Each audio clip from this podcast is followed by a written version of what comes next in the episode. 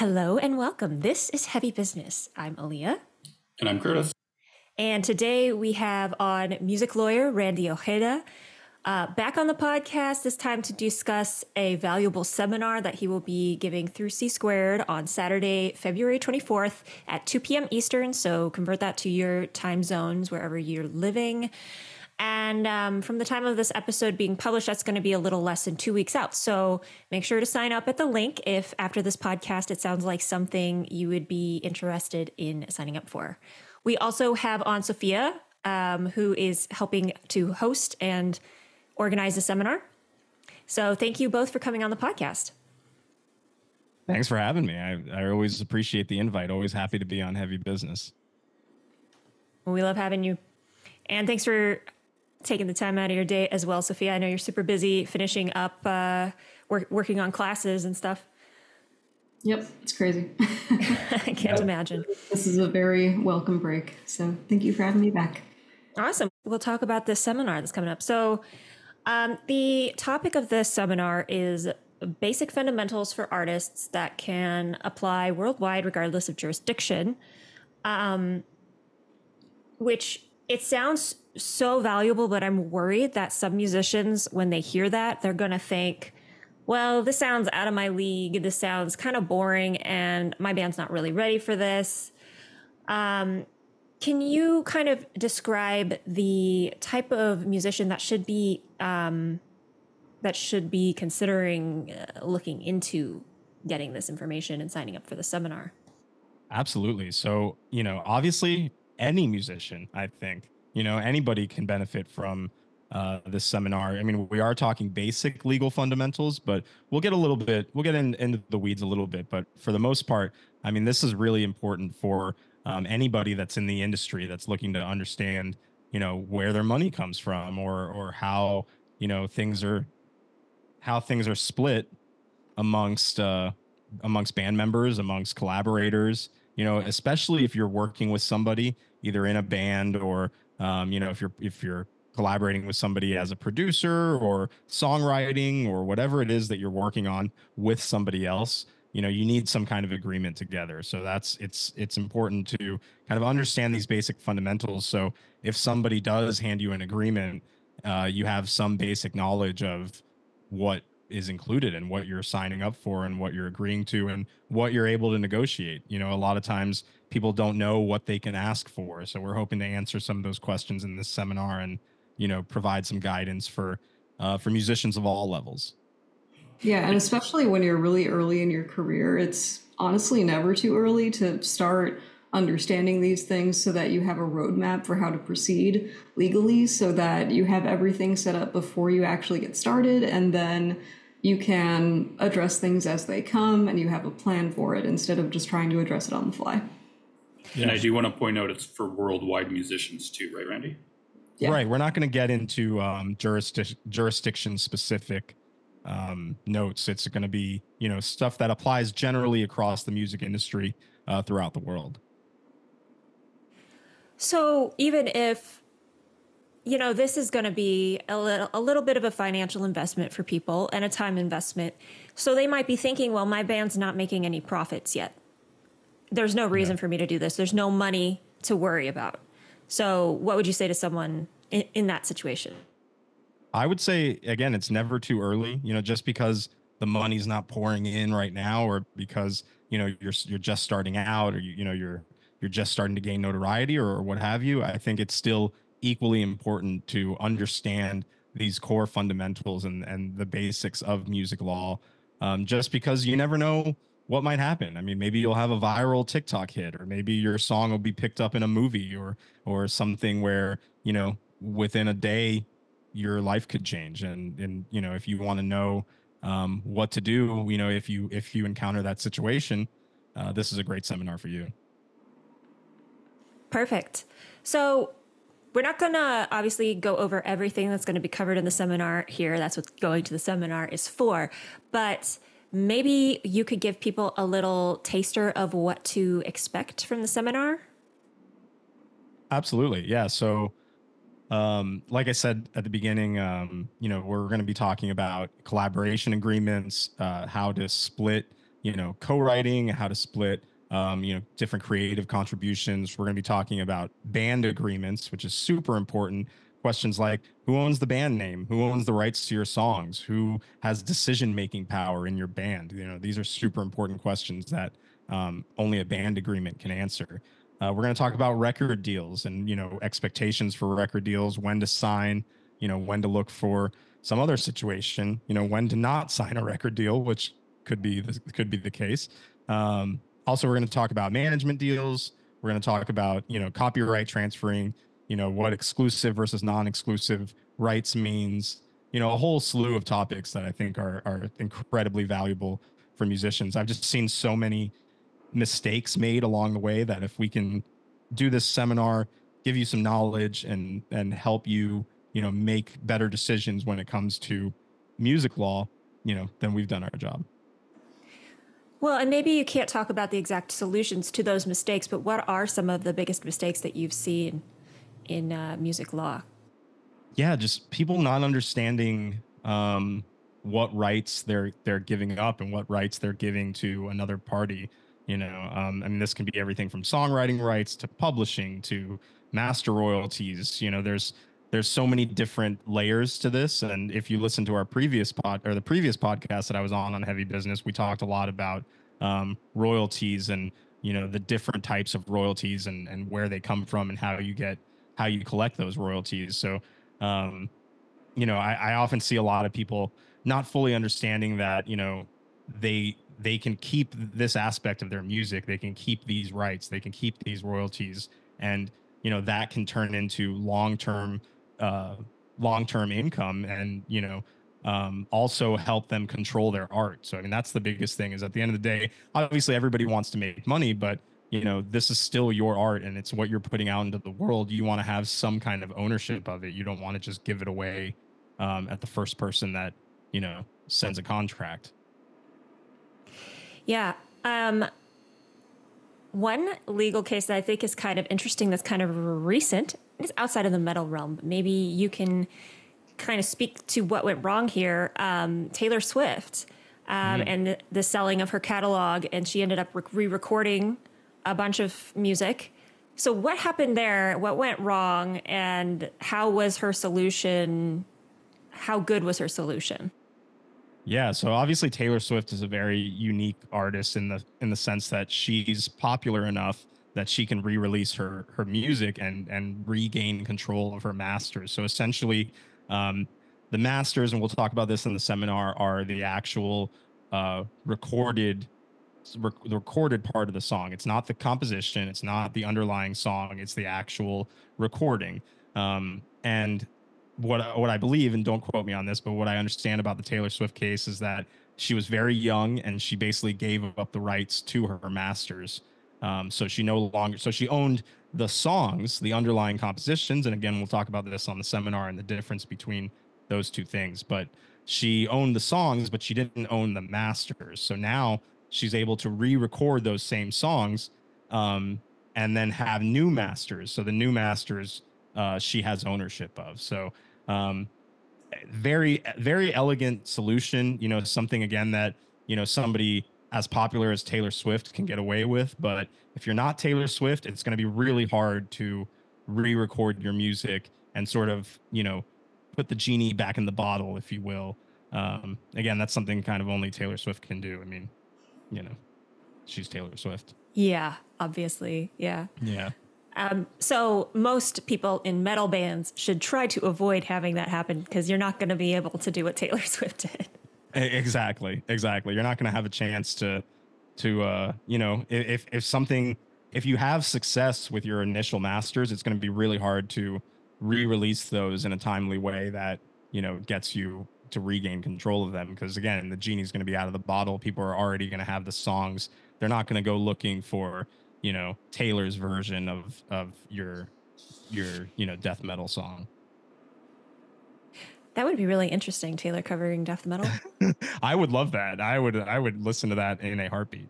I was gonna do a um, like symphonic metal cover of something from Speak Now because I just feel like that fits. So we'll see. yeah. No, well, that we'll would look be forward to that. Yeah. No, if I were so um, another thing going on in the industry right now that you you might have heard of is that Universal Music took down their catalog from TikTok. Um, Yeah. It's a super big deal. You know, free game right here. If I was an artist, I would be doing covers of as many popular Universal Music songs as possible, putting them on TikTok, and then when people go to search for that song, they'll find your cover. So Wow. that's free. That's free tips right there. Just just go and do that. You know, do your symphonic metal cover of Taylor Swift and get it out there. You never know who will be looking for the original version, can't find it, and suddenly they're rocking Exiled Hope. You know. Yep. Well, that's um, a good strategy. So thank you for that Yeah. tip. I did not know that actually. So good to know.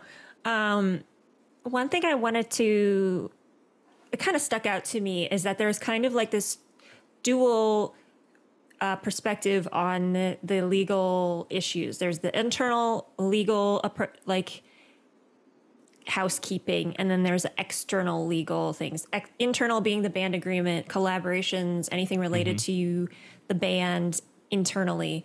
External being management, label, things like that. Can you speak to some of the things that can go wrong internally if you don't take care of things legally? Yeah, I, I definitely think. I mean, first off, that's a really good way of putting it. In is like internal legal issues versus external um, legal issues, and you know, both of them are equally important. And a lot of times they kind of feed into each other. So you know, if you don't have proper clearances from your band, you know, you might not even be able to sign that record deal because one band member on their own could block the whole deal if they don't have, you know, if you don't have an, an, an agreement outlining who has decision rights, who has rights to the music, who has rights to the songs. If you don't have those agreements in place, it's kind of a free for all. Like anybody can kind of come in and say, well, you know, I own 70% of this song. And if you don't have an agreement saying otherwise, who are you to say, you know, that then you're going to have to go uh, to court or mediation and figure out a way to, to settle that dispute. But if you have, if you have documents already in place that say um, who has those rights, it's going to be much easier um, to settle and much easier to to sign to a label. You may not even a label might not even be interested if they find out that you don't have proper clearances, that you don't properly own, you know, your masters. You might miss out on a great deal because um, you didn't take care of that internal piece first. So um, there's definitely a lot of interplay between the internal and the external in this case. I just want to ask a quick question. Like one of the things I notice that always keep, comes up with contracts, and Sophia kind of pointed this out to me as well. Um, we're buddies, we're friends. We don't need to have a contract because everything's all good. Can I? Can you just kind of explain that method of thinking and why that doesn't work?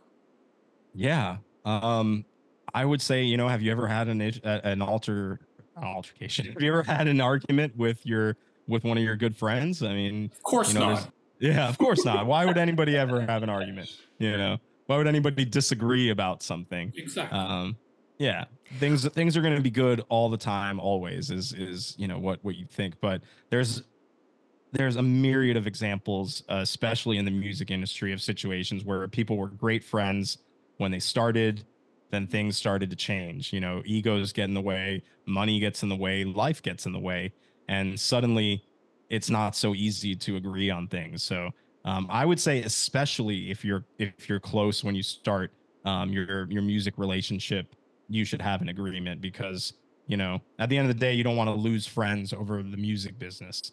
You know, so I think it's it's especially important to um, have those expectations written out so that everybody you know understands and and also it's it's easier to agree when things are going good than it is when things start getting rocky you know so the mm-hmm. earlier you can take care of those situations the better Absolutely. And that goes even if you don't really have arguments with your friends and you're super close and you feel like mm-hmm. you share all the same values.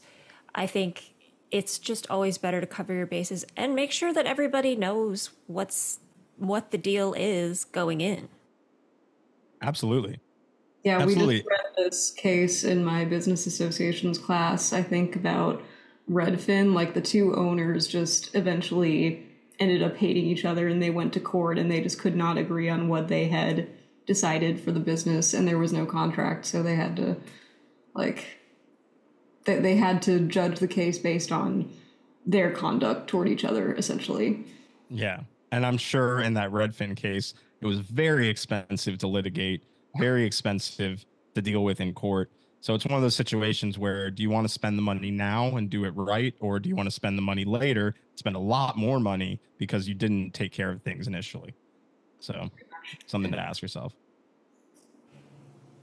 So, in these conversations, we're talking a lot about business, and I'm wondering would this seminar not be for someone who thinks of their band as just a hobby and isn't trying to take it to any kind of profitable level?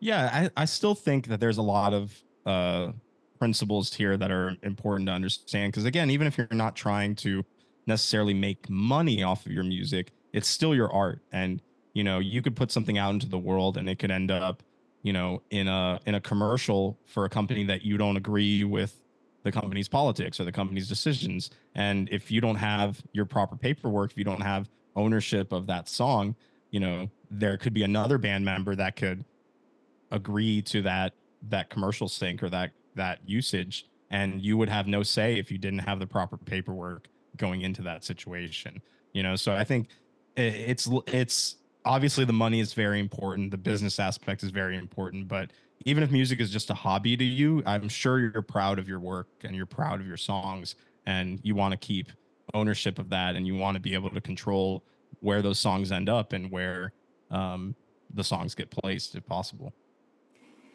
so let's talk about solo artists. Um, what kind of legal preparations and things? Why why would a solo artist need to have any understanding of the legal fundamentals? Because when you're a solo artist, you're in charge of all of that yourself, and no one is holding your hand. so that's a very good point. It, yeah. it is in, it is invaluable to know this stuff when you're a solo artist because you're just doing it yourself and no one else is helping you figure these business things out and you want to make sure that you're as protected as you possibly can because your team is smaller and you don't have as many people kind of around to protect you if that makes sense or to assist you in protecting yourself.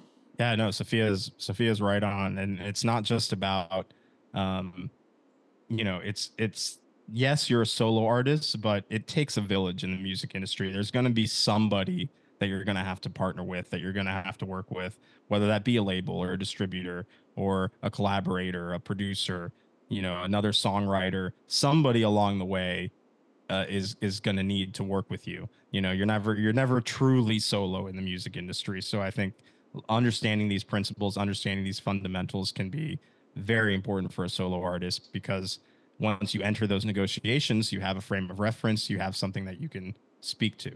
You know? Yeah, because even if you're solo, there are sync deals, there are record deals, there are collaborations that you might do. So you just want to understand also the basics of copywriting. So you want to understand that foundation so that you know what your personal roadmap looks like going forward, dealing with different types of people and different entities in the music business. Yeah, I would argue it's it's almost more important as a solo artist to attend uh, this seminar or, or something similar because you are the one in charge. I mean, you're you're essentially, you know, running your own business and that business is your music career.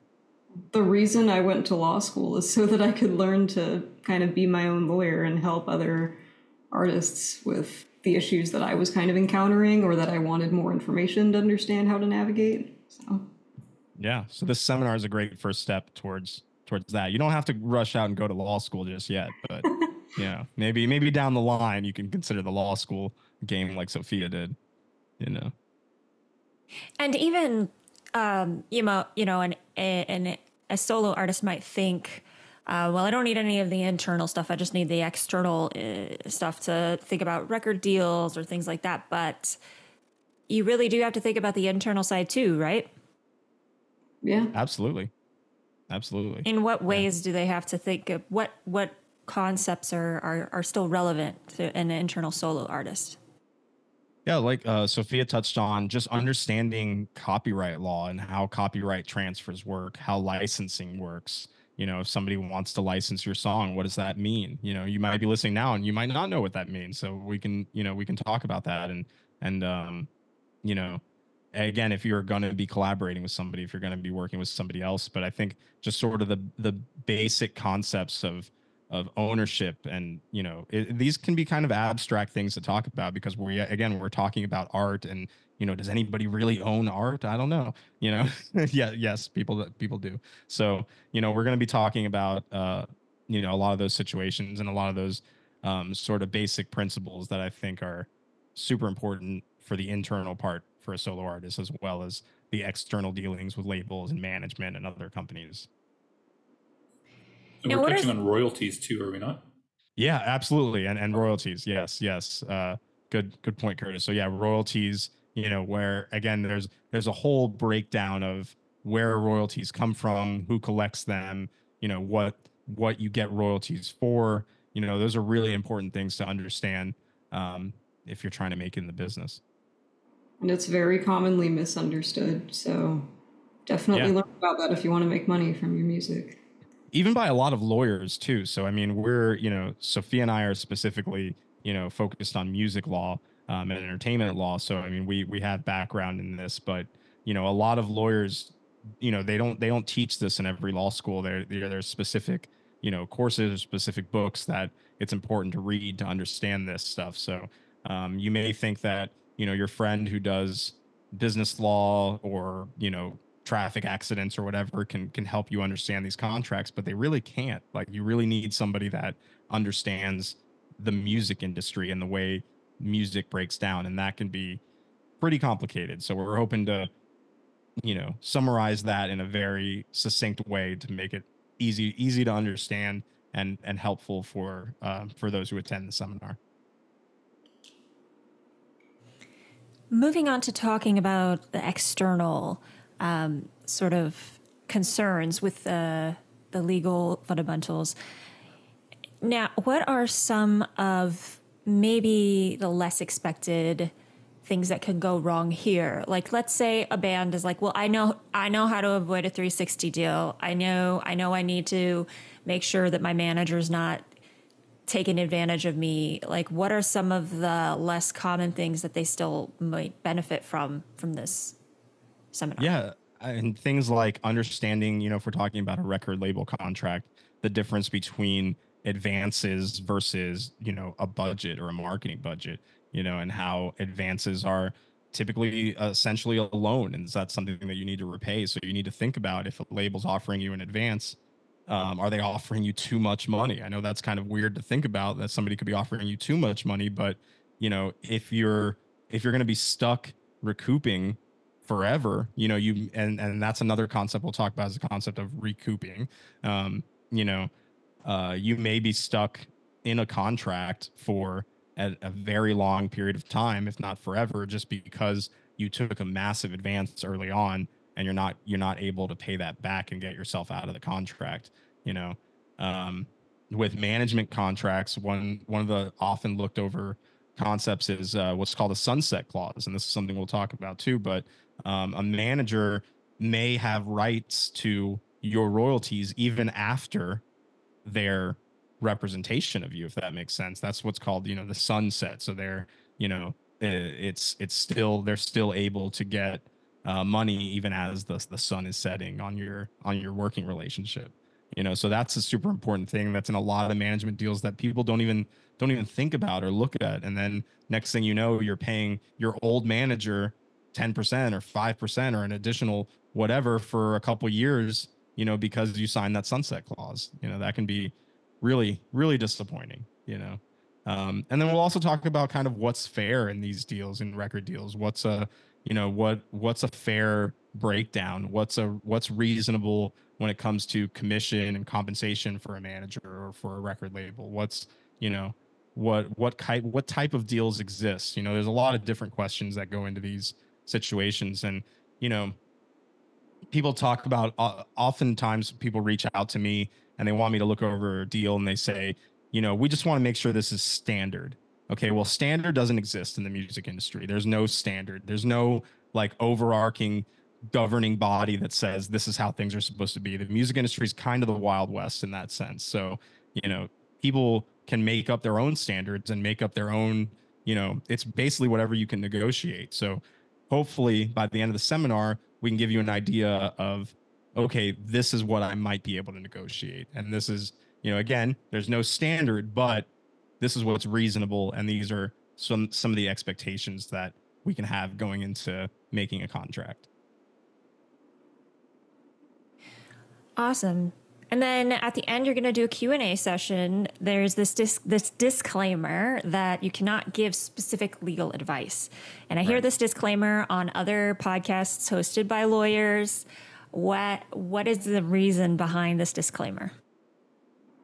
Well, uh, a couple of reasons, mainly that that if if you have a very specific situation, you have a specific question about, you know, maybe a contract that is in front of you, you know, at the end of the day, you need to hire a music lawyer. I'd love if you hired me. That would be that would be fantastic. You don't have to hire me, but you have to hire a lawyer to to review your specific situation. So in the Q&A, we're going to be answering general questions, talking about concepts, explaining, you know, maybe a little bit further about some things that maybe weren't clear in the seminar, but we're not going to be answering, you know, hey, this person offered me this contract, should I sign it? That's a question that is for your lawyer and you need to establish a official legal client attorney relationship before somebody can answer those types of questions for you. That's for their protection too, the musician's protection too, right? Absolutely, because I don't know, you know, if you're just asking a question in the seminar, I don't know your specific situation. I don't know the specifics about what's going on with your band or the label. You know, there's a lot of other research and a lot of other time that goes into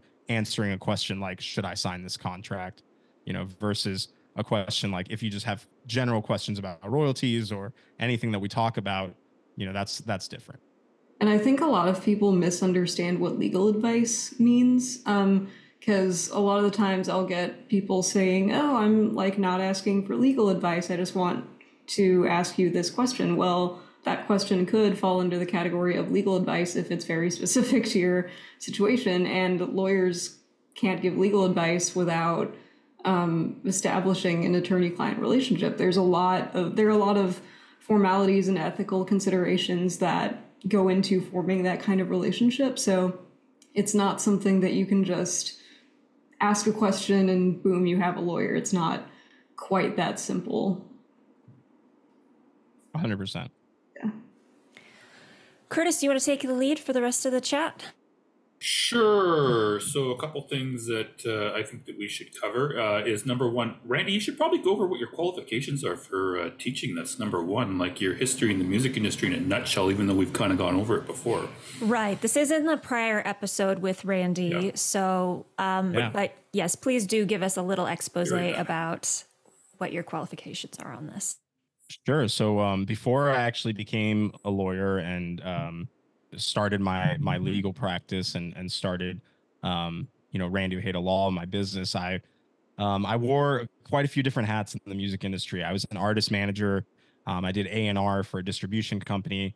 Um, I, I ran a record label for a little while, and um, I'm even a musician myself. So I, I play bass, um, and I, I guess I could consider myself a vocalist, but I don't know if I. You did good on that thing I heard. Really good.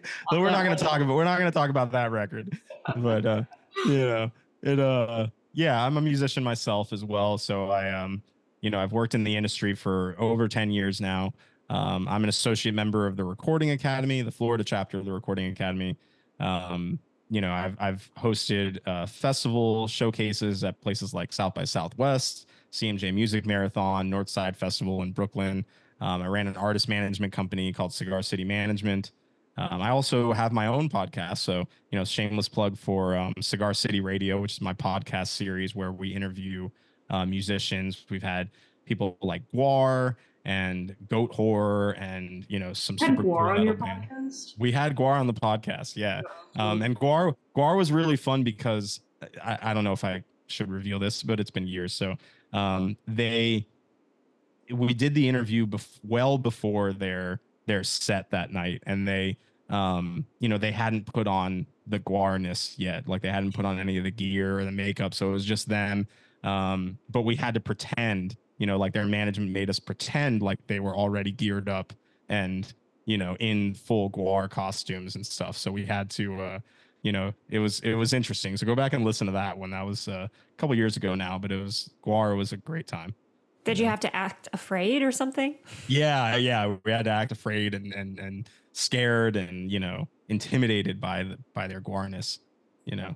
Um, nice. And I believe I believe we they talked about um, murdering Taylor Swift on that episode. So you know, full circle, we're going back to Taylor Swift. Um, yeah, Gwar, they didn't you know, succeed. She's more powerful than ever. She's, exactly, exactly. Gwar Gwar failed in that uh, in that endeavor. Um, but yeah, you know, we've had some cool people on the podcast.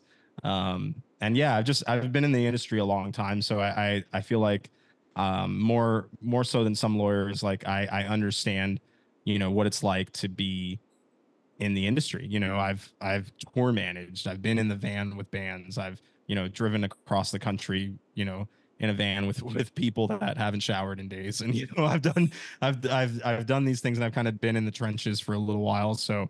Um, my perspective is a little bit different than a lot of other lawyers who may have just gone from law school to practicing, you know. Fair. That made me think of a question actually, if I could just ask. Yeah. Um, is there anything related to touring that you look over as an entertainment lawyer? Yeah, definitely. I mean, there's, um, you know, generally, you know, it depends on the level that you're at, but once you get to a point where um, you're playing these massive shows, there are a lot of legal implications, and there's you know contracts, you know that are more in depth because you know you're talking about like what if the show gets canceled? What if you know we have to refund money? What if you know et cetera. There's a whole ton of things that can go wrong with live shows. There's definitely um, a lot of a lot of issues uh, that you can look at there. Um, but typically on the on the you know bands in a van level you know it's uh it's there's a lot of like handshake agreements and stuff with venues. Still a lot of things that can go wrong still a lot of things to look at you know um but that's that's a good that's a good point. That's something that um you know if you're touring right now and, and you want to you know ask about in the in the q&a part of the seminar or something you know we can talk about in the seminar because i definitely think that there's a lot of uh legal issues involved in touring as well um, I only have a couple more things if we got time. Malia. Okay, cool. Uh, so number one, uh, I wanted to actually get Sophia just her input just to see if she had anything uh, that we might have missed. Just ask Randy before I ask mine. Um, I think that was mostly it. I do kind of want to go circle back to the beginning and talk about like why it's important to know these things. Um, because I mean, like even if you're just starting out um, and you don't really feel established in the music industry yet, maybe you feel like music is still kind of a hobby to you, it's not really generating any real revenue. I still think it's important to treat your music as a business and treat legal as an investment in, in that business that will protect it for the long term. I think that's really what musicians at the beginning of their career should take away from this. 100%. And then I also want to add that she's also a solo artist, like we mentioned. Randy's been doing this, so they're both hosting the thing. Um, so my final question, well, kind of a question, Randy, is are there anyone, any type of musicians that would not need to go to this? Or is it like everyone should go kind of a thing? No, I, I think everyone should go. I mean, obviously this is this is heavy business and you know, we're we're gonna tailor things uh specifically towards bands and you know artists in the in the heavy music world. But i think you know whatever type of music you're doing whatever level that you're at i mean these we're going to talk about concepts and and issues that are relatable across the board. Like the music is its own language and you know regardless of which which dialect you speak within that language it's uh it's all going to be pretty relevant what if it's like a band that kind of goes like they're already signed to a label they've already got a lawyer would they still benefit from some from something like this do you think yeah, absolutely. You know, because eh, first off, you might not be on that label forever. You know, and and also, yeah, you, if you have a lawyer, that's great. But you know, I, I think the more that you know about these these situations, the more you know about these concepts, just the the more educated you're going to be, and the the better off you're going to be uh, negotiating and and you know sitting across the room from somebody that may have studied this for years and years and years. You know, fair, fair. I think I've got everything covered, Leah. It's also probably easier to communicate with your attorney if you understand if you have some background knowledge Very of these good point. concepts so that it's you're both more on the same page with regards to what you want to see from a deal so it'll make it easier for the attorney to draft something to your specifications if you both mutually understand what you're talking about Yeah, that's a great point, Sophia. Yeah. Agreed. Very good point. Um, so, with that, I think that's a great place to wrap things up. Um, so, just a reminder this seminar will be taking place Saturday, February 24th at 2 p.m. Eastern. Convert that to your own time zone. And uh, I assume a recording will be available after the time for the people who have signed up for the seminar. Yes, and if you cannot make it, you can also uh, just pay the price, and we will send you a link to the seminar uh, once, or not a link. We're going to send you a copy of the recording once it's done. Right. This will not be public, but if you sign up for the seminar, then you will get access to it. Um, hopefully, you can make it live so that you can ask your interesting Q and A's. And with that, thank you both for coming on the podcast, and everyone listening, thank you for listening. And until next time, make like a bull and throw those horns up.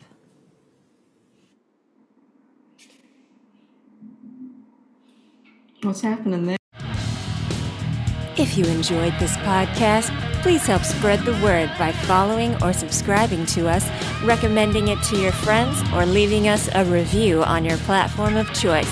Thank you for listening to Heavy Business, brought to you by C Squared Music.